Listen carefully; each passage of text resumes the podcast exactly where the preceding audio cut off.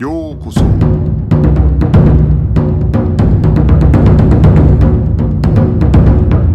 Eu sou o Gustavo e você está ouvindo o Budocast.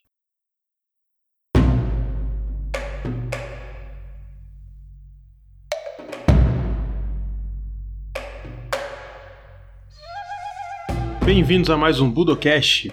No episódio de hoje, nós vamos falar sobre Bushido, o caminho do samurai. Então, na verdade, para começar a falar sobre esse assunto, a gente tem que iniciar falando sobre qual é a visão geral do Bushido dentro da comunidade das artes marciais. Pelo menos eu vou falar da forma que eu vejo. Muita gente costuma citar as sete virtudes: justiça, coragem, compaixão ou benevolência, polidez, cortesia, né, no rei, honestidade, honra e lealdade, para falar sobre o Bushido. E entendendo o Bushido quase ou praticamente como uma espécie de manual ou um texto, uma espécie de bíblia do caminho do guerreiro japonês. Mas muita gente não se dá conta que essas virtudes, na verdade, elas vêm de um livro até bastante recente, se a gente for pensar no assunto que a gente está tratando.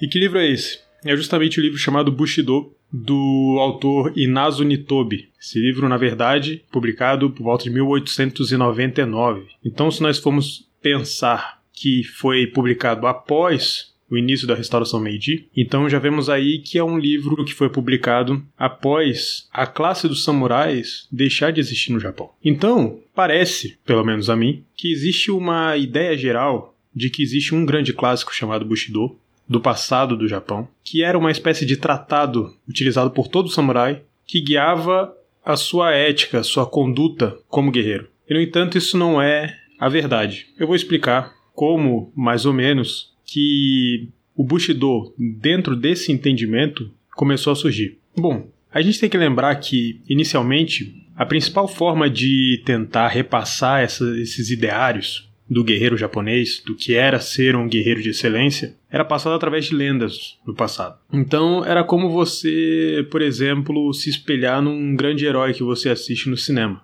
A gente vê que se a gente comparar lendas do passado, muitas vezes elas são romanceadas, assim como, por exemplo, o filme Último Samurai. Isso não significa que toda a história e todo samurai do passado se comportava daquela maneira, ou seja, da maneira de um grande herói. Essas eram histórias de exemplo. Muitas dessas histórias eram passadas oralmente, muitas vezes também através de poetas e cantores, assim mais ou menos como a gente imaginaria um bardo na Europa feudal. Então, apesar disso, se nós formos levar em consideração o guerreiro mais antigo, ou pelo menos aqueles até o início do período Edo, muitos deles trabalhavam realmente pelo salário que ganhavam. Então, essa ideia da lealdade pela lealdade, ela não se reflete tanto no que acontecia no passado. Inclusive porque, se nós formos estudar a história de alguns desses grandes guerreiros do passado, existia casos de traição, pessoas que trocavam de domínio para domínio, de senhor, vamos dizer, e inclusive vassalos que terminaram por matar o seu senhor. E no entanto, não necessariamente isso era algo que era visto com tanta estranheza para as pessoas daquela época. Essa questão da, do sacrifício, da lealdade, era muito importante para o senhor, que tinha nos seus soldados a sua capacidade de ganhar guerras e de proteger os seus domínios. Agora, não necessariamente isso era a mesma coisa para o soldado. Então, tentar fomentar essa ideia de lealdade, de servidão, era muito importante para esses senhores. Agora, de fato, não existe nenhum texto ou coleção de texto antes do período Edo sobre como era então essa forma que o samurai deveria se portar, essa conduta que ele deveria ter. Mesmo porque é realmente no período Edo que se firmam as classes sociais do Japão e a classe guerreira se entende como classe e de fato começa todo o processo de sucessão hereditária para essas classes. Então, alguém que era guerreiro, seu filho seria um guerreiro. Alguém que era um fazendeiro, seu filho seria um fazendeiro. E a partir do momento que começa essa divisão fixa de classes, passa a ser muito importante para o guerreiro se diferenciar das outras classes. Ora, porque não só nós somos diferentes dos outros, mas porque nós somos quem governa o país. Muitos historiadores que conhecem esses documentos mais antigos, eles citam o Koyogunkan como a origem do termo Bushido. Então essa é uma coleção de textos que registram táticas de Takeda Shingen, que era um general muito famoso, e acredita-se que tenha sido compilada por volta de 1656, então no período Edo. O uso de Bushido no Koyogunkan, ele estabeleceu um padrão de uso meio que ocasional, mas isso parece ter se refletido em textos posteriores. Ainda que ele receba menção aí nesse texto, existiam diversos termos para descrever é, o caminho do guerreiro. O termo Bushido ele não era necessariamente o preferencial quando se falava sobre o assunto. Um desses termos que era utilizado, por exemplo, era o termo Budô. Como eu já comentei, se não me engano, em podcasts ou budocasts anteriores, o termo Budô ele assumiu o entendimento que nós temos hoje recentemente. E no passado ele poderia ser aí uma, um paralelo ou ser entendido da mesma maneira que a palavra Bushido. Além do Koyogunkan, outra fonte que geralmente é citada como origem do Bushido, como códigos de conduta do guerreiro samurai, eram os códigos dos próprios domínios, das próprias casas, das próprias famílias de samurai. Então, você tinha um determinado domínio e aquele domínio tinha uma, um conjunto de regras e de, de preceitos que os guerreiros daquele domínio deveriam seguir. Isso cria um outro problema, que é o código ser regionalizado. Então, não necessariamente seria um código para todos os domínios ao mesmo tempo. Então, um desses, desses códigos conhecidos é atribuído à casa do daimyo Kato Kiyomasa, que viveu entre 1562 e 1611. Além do termo Bushido, também era utilizado no mesmo código termos como Otokonomichi e Rokonomichi e outros tantos. É, outros códigos que relevantes aqui são o de Honda Tadakatsu, que também usa outros termos como Bushino Seido, por exemplo, para descrever o Bushido, e o próprio termo Shido. Analisando documentos históricos relacionados à classe samurai, alguns autores notaram que de 118 documentos anteriores ao período Meiji, mais de 4 mil páginas, incluindo centenas de poemas, citações, o termo Bushido aparece somente em 13 deles. Entre esses 13, apenas 6 usam o termo mais que uma vez e 4 só que o usam com algum grau de regularidade. E aí a gente tem o Hagakure, que é um texto bastante conhecido e citado quando as pessoas falam de Bushido, e o Budo Shoshinshu, que também é bastante citado. Ambos do período Edo, e ambos compostos depois de 1700. Existe um autor chamado Oleg Benesch que ele levanta ainda um outro problema, levando em consideração que o termo Bushido era praticamente não utilizado. Com o entendimento que nós temos hoje da palavra do termo Bushido, muitos tradutores acabam utilizando Bushido como uma tradução para outros termos que foram utilizados no texto original. Então, por exemplo, termos como Budo, Shido, Rokonin, Nomichi e outros tantos, é, a partir do momento que o tradutor olha várias vezes na, naquele texto que ele está estudando ou que ele vai traduzir e que ele pretende ter uma certa unidade no entendimento dessa questão, todos esses termos eles vão sendo traduzidos como Bushido, levando em consideração a ideia que esse tradutor faz do termo, levando em consideração a nossa ideia de hoje, na nossa compreensão de hoje, mas que não necessariamente era a compreensão da época. Então, até o, o autor Oleg Benesch, ele faz um exemplo em que ele fala sobre o Hagakure. Ele fala que no Hagakure existe um texto que. Uma, uma, parte, um trecho do Hagakure que diz o seguinte: A ideia de que morrer sem realizar seu propósito é indigno e sem sentido. Apenas morrer como um cachorro é o pretensioso Bushido dos vigaristas da cidade de Kyoto e Osaka. É curioso que, no texto original, não está escrito Bushido, está escrito Budo. Então, lembrando aquela questão do fato de que Budo era muitas vezes utilizado ao invés do termo Bushido. Mas por que eu estou dizendo tudo isso? Qual é, qual é a razão de tudo isso?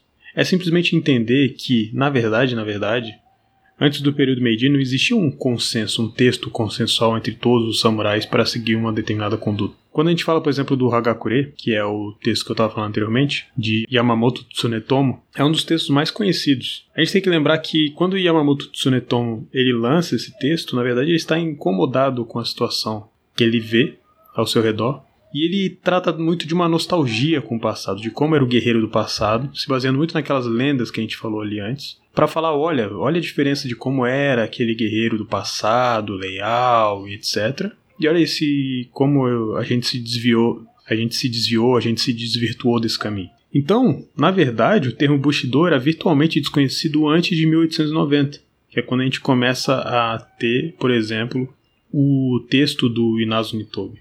falando especificamente sobre a pesquisa do Oleg Benesch, eu vou ler um trecho do texto dele que eu acho muito interessante, que ele fala o seguinte: isso faz parte de uma tese de doutorado que ele escreveu sobre o assunto, e ele fala o seguinte: Embora as evidências disponíveis indiquem fortemente que o termo Bushido era virtualmente desconhecido antes de 1890 e não tinha uso generalizado até o século XX, há uma segunda questão que é mais crítica para o estudo do Bushido. Esta é a questão da própria existência de um código de ética samurai sob um ou vários nomes diferentes, ou mesmo nenhum nome, antes do período Meiji. Pareceria plausível argumentar, como muitos fizeram, que um código de ética guerreiro secular e amplamente compreendido foi meramente colocado no papel e recebeu um novo apelido pelos pensadores do período Tokugawa, antes de ser ressuscitado e redirecionado pelos teóricos do Bushido da era Meiji. No entanto, um exame de materiais de base e estudos posteriores relacionados à moralidade do samurai não revelam a existência de um único sistema ético específico de Bushi amplamente aceito em qualquer ponto da história japonesa pré-moderna. A própria identificação dos guerreiros como uma classe separada é problemática antes do período Edo, e mesmo depois desse ponto, diferenças regionais e mudanças temporais impediam a ampla aceitação de um código de conduta específico do guerreiro, já que o caráter e a definição de Bushi variavam consideravelmente de domínio para domínio. Isso é quase um resumo do que a gente viu até agora. Uma outra coisa que eu acho interessante falar aqui, que na verdade é até uma coisa que tem no início do livro de Inazu Nitobe, ele fala um pouco sobre isso também, o próprio Inazu Nitobe no início do livro, na introdução, de quando ele começa a comentar sobre o que é o Bushido, ele fala um pouco sobre isso. Fala sobre um código que é passado de maneira oral, que não existe um texto, e ele cita o Bukesho Hato, que na verdade é outra confusão que as pessoas fazem. O Bukesho Hato, na verdade, ele eram, eram éditos, eram leis que foram baixadas pelo shogunato Tokugawa regulando as atividades e as responsabilidades dos daimyo e do resto do, da classe samurai, da classe dos guerreiros. E isso se remete muito à fundação desse regime Tokugawa, que é o regime ou o controle de família sobre a política japonesa mais longo da história do Japão. A família Tokugawa, claro, tirando a família imperial, é quem ficou mais tempo controlando e governando o país.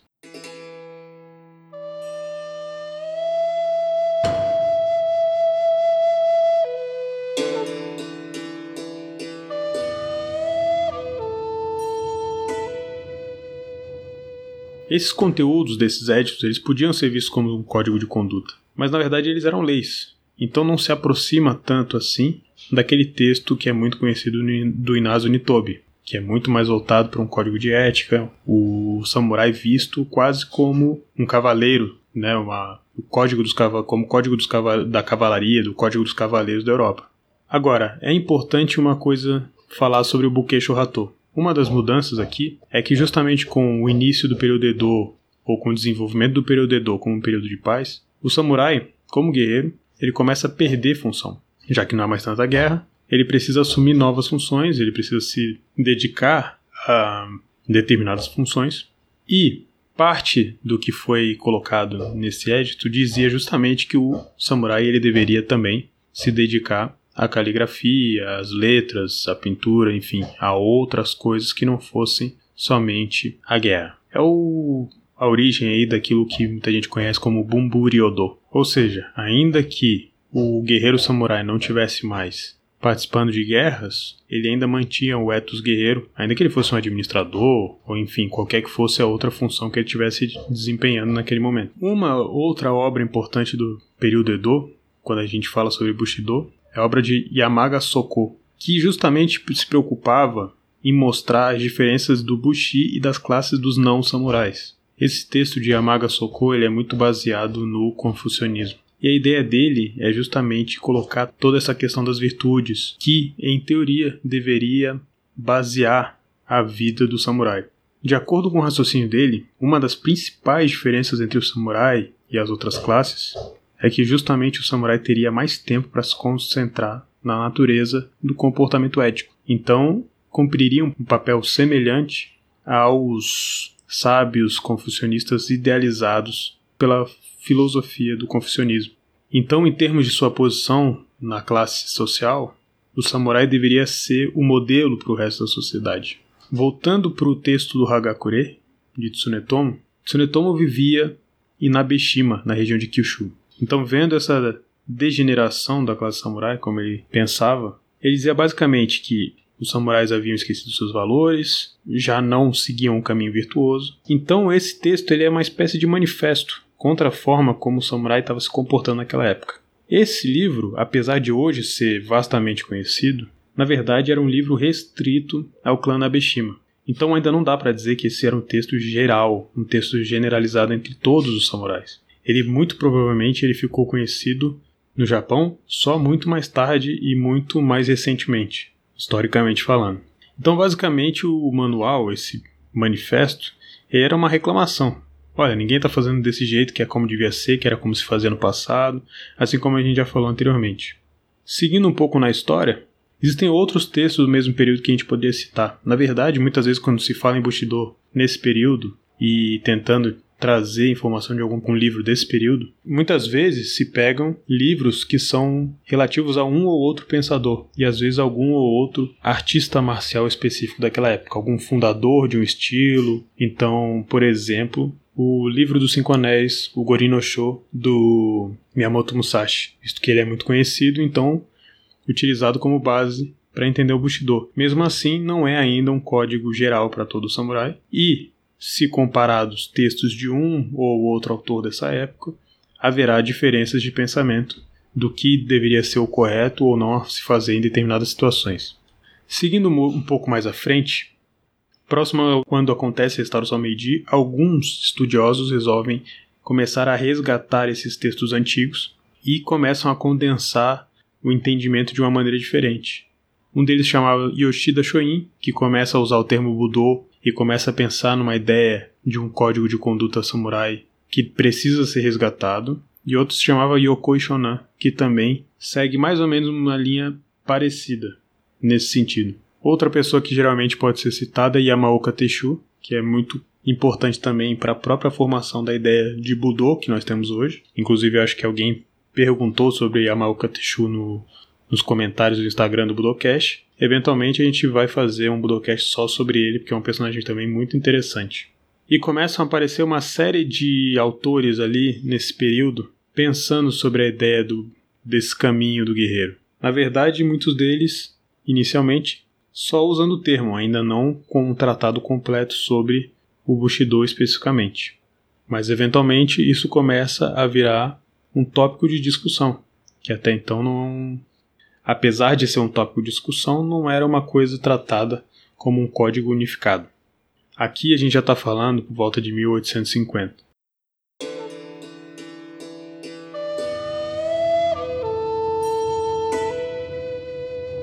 Com a restauração Meiji, o Japão começa a adotar tudo que é de fora. Começa a adotar sistemas que vêm de fora, começa a enviar estudiosos para ver como é que eram as coisas feitas nos outros países, principalmente na Europa, e para tentar correr atrás do prejuízo, vamos dizer. O Japão se percebeu muito atrasado e pensou: vamos mandar nossos estudiosos para entender como os melhores países fazem as coisas. Mas essa excessiva ocidentalização de trazer tudo que era de fora e de descartar aquilo que era japonês, a gente já falou sobre isso, por exemplo, com relação ao próprio nascimento do judô, em que Jigoro Kano tinha como um de seus propósitos fazer a manutenção de alguma coisa da cultura japonesa, ainda que com novos padrões mo mais modernos, e inclusive o nome judô vindo para se desconectar do jiu-jitsu.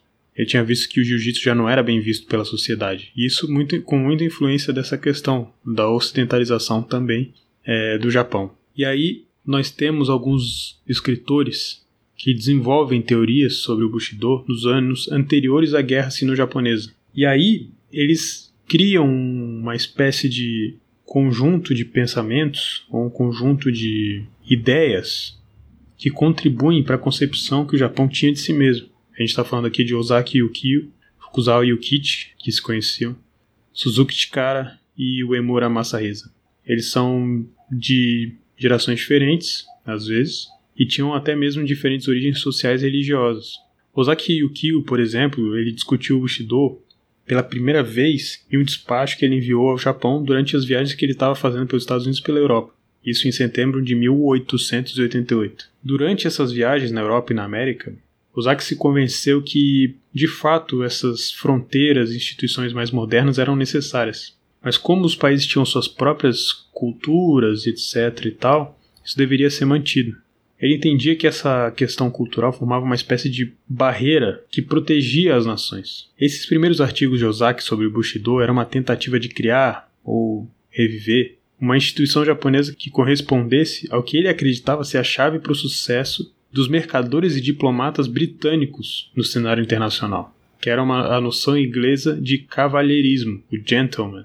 E ele escreve isso num artigo que ele escreve para um jornal japonês. Segundo Ozaki, as raízes do cavalheiro inglês estavam na tradição feudal e podiam ser atribuídas à cavalaria, embora a ética tivesse evoluído desde o período medieval. Então, essa conexão que ele fez foi o que forneceu essa base para a teoria do Bushido que ele estava criando. Então, na verdade, muito do que ele entendeu como o código do guerreiro japonês, ele tomou emprestado o entendimento que ele tinha da Inglaterra, ou seja, viajando para vários países, tentando entender o que tornava esses países tão especiais. Quando Ozaki chega na Inglaterra, ele vê essa imagem do gentleman inglês, que ele entendia como um traço cultural, e ele vê que isso, dentro da cabeça dele, é o que torna o Império Inglês tão forte, e ele quer fazer o mesmo pelo Japão. E ele pensa: como que eu posso fazer isso? E aí ele se lembra: olha, através do termo Bushido, criando esse código do cavaleiro japonês, ou resgatando essa ideia do,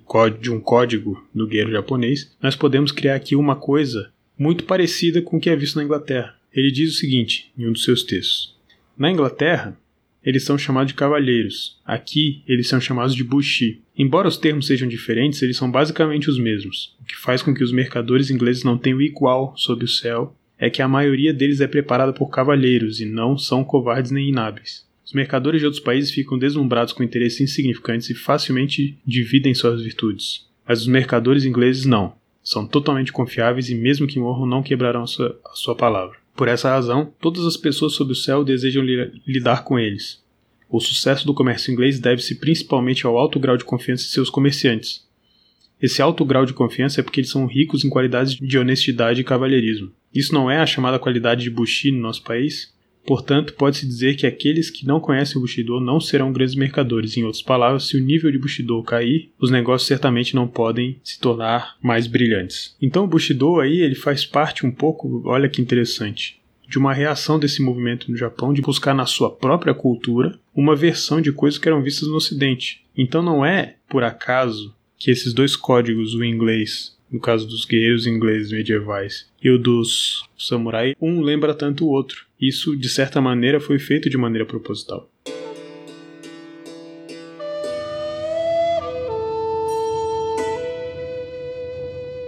E aí entra um outro escritor chamado Emura Masahisa, que uma das questões interessantes desse autor é que era cristão. E aí, se importando com essa interação do Japão com o Ocidente e adicionando essa nova menção do cristianismo, que era a sua religião, ele traz uma nova dimensão nesse debate do que era ou não era Bushido. Aqui a gente está falando de coisas que vão influenciar o trabalho do Inazu Nitobi lá na frente. Considerando esse, essa vontade dos japoneses de reviver o passado, as coisas do passado, a cultura do passado japonês, havia um movimento forte na direção de ressurgir os ideais confucionistas na sociedade japonesa. Isso ainda na primeira metade do período Meiji. E não à toa a gente vê no próprio livro do Inazu Nitobi essas virtudes que ele coloca para o samurai muito baseadas na filosofia confucionista, muito baseadas no confucionismo. Qualquer um que estiver me ouvindo pode ir no Google, escrever confucionismo, procurar que seja no Wikipedia e vai conseguir encontrar essas características, essas virtudes que são descritas no livro Bushido do Inazu Nitobe da mesma maneira. O interessante do Inazu Nitobe é que ele foi meio que separado geograficamente dessas pesquisas ou desses desses debates sobre o Bushido que estavam acontecendo no Japão. Então, quando no Japão surgiram duas revistas, uma chamada Bushido Zashi e o Nihon Bushido Ron, ele estava já nos Estados Unidos. Então, muito provavelmente ele não conhecia esse debate que estava acontecendo. Na verdade, essa popularidade que o Bushido, esse livro do Inazu Nitobe, ganhou no Ocidente, catapultou a fama do Inazu Nitobe de uma maneira muito grande. No entanto, isso não se traduziu em reconhecimento no Japão, porque na verdade muitos dos pesquisadores japoneses, muitos dos acadêmicos japoneses que discutiam o Bushido, olharam para o trabalho do Nitobe e não acharam nada demais, ou então acharam que ele simplesmente não sabia sobre o que ele estava falando. A verdade é que Nitobe ele era, ele tinha muitas influências do Ocidente. Dizem até que ele se sentia mais confortável falando inglês do que japonês. Mas o fato é que o trabalho de Nasu Nitobe, apesar de sua enorme fama no Ocidente, não se traduziu em tanta fama no Japão. Apenas muito recentemente parece que o trabalho dele começou a ser mais verificado. Na época que ele publicou, quando foi traduzido para o japonês, foi alvo de muitas críticas dos acadêmicos que discutiam o Bushido no próprio país de onde ele veio. Então, para a gente resumir um pouco aqui o que a gente falou, que na verdade esse é uma esse é um Budocast para dar uma visão geral sobre o que é o Bushido. Então, basicamente, o Bushido não era um tratado como um manual que tinha número 1, número 2, número 3, bem definido sobre o que era a conduta do samurai, ou os códigos éticos do samurai. Essa ideia do Bushido como um código ético, ela é recente, muito fruto de autores próximos ao início da restauração Meiji e após a restauração Meiji, mas ainda nesse período de reconstrução da identidade japonesa. Além disso, levando em consideração tudo que foi falado anteriormente, é sempre bom lembrar que, justamente porque existiam códigos diferentes, entendidos em domínios diferentes ou mesmo por samurais diferentes, não existia não só um texto unificado, mas nem sempre concordância entre um com o outro. E mesmo as leis que eram utilizadas para se referir a como deveria agir a classe samurai, ela era muitas vezes simplesmente regras, conjuntos de regras. Tinham também questões éticas envolvidas, questões morais envolvidas, mas muitas vezes eram simplesmente legislações, tratavam de pequenas legislações que não fazem referência ao nosso entendimento hoje de algo que poderia nos servir para tentar nortear nosso entendimento sobre a vida moderna. Então, sim, existem livros antigos que falam sobre códigos de conduta do samurai. No entanto, muitas vezes eles não utilizavam o termo Bushido, eles utilizavam outros termos. Eles não eram utilizados por todos os samurais, às vezes reclusos a pequenos domínios. E, eventualmente, em um determinado momento de renascimento do interesse de alguns pesquisadores japoneses sobre o assunto, começou-se a moldar essa ideia geral do Bushido. Então, quando a gente fala de Bushido, ou vamos dizer, sobre um código moral seguido pelo samurai, uma coisa que eu costumo dizer é: qual samurai? Porque cada um podia ter ou viver num lugar que tinham códigos de conduta diferentes. Muitas vezes na própria história do Miyamoto Musashi a gente vê que existe muito esse debate. Ou seja, Musashi enxergava o caminho do guerreiro de uma forma e às vezes seus adversários enxergavam de outra. O livro do próprio Inazo Nitobe, que é o livro mais conhecido no ocidente e por isso muitas vezes norteia o entendimento que as pessoas têm sobre o que é o Bushido, ele é um livro que foi criado, e isso é importante frisar, tempos depois que a classe samurai já não existia mais. E o próprio Inazo Nitobe não era um especialista sobre o assunto. Inclusive dizem que o próprio Inazo Nitobe acreditava que ele tinha criado o termo Bushido especificamente. Em outro Budocast, acho que seria interessante trabalhar aí a ideia de cada um desses textos, de cada um desses autores, como que eles foram pensando a ideia do Bushido, e assim talvez trazer um pouco mais entendimento sobre a evolução desse processo e de que maneiras talvez a gente possa pensar no Bushido para quem pratica artes marciais, afinal de contas, a associação das artes marciais japonesas com o Bushido é quase automática nos dias de hoje. Então, ficamos por aqui com mais um Budocast. Muito obrigado por ter ficado até aqui. Não esqueça de nos seguir nas nossas redes sociais, no Instagram, no Twitter, no Facebook. Ficamos por aqui e até a próxima.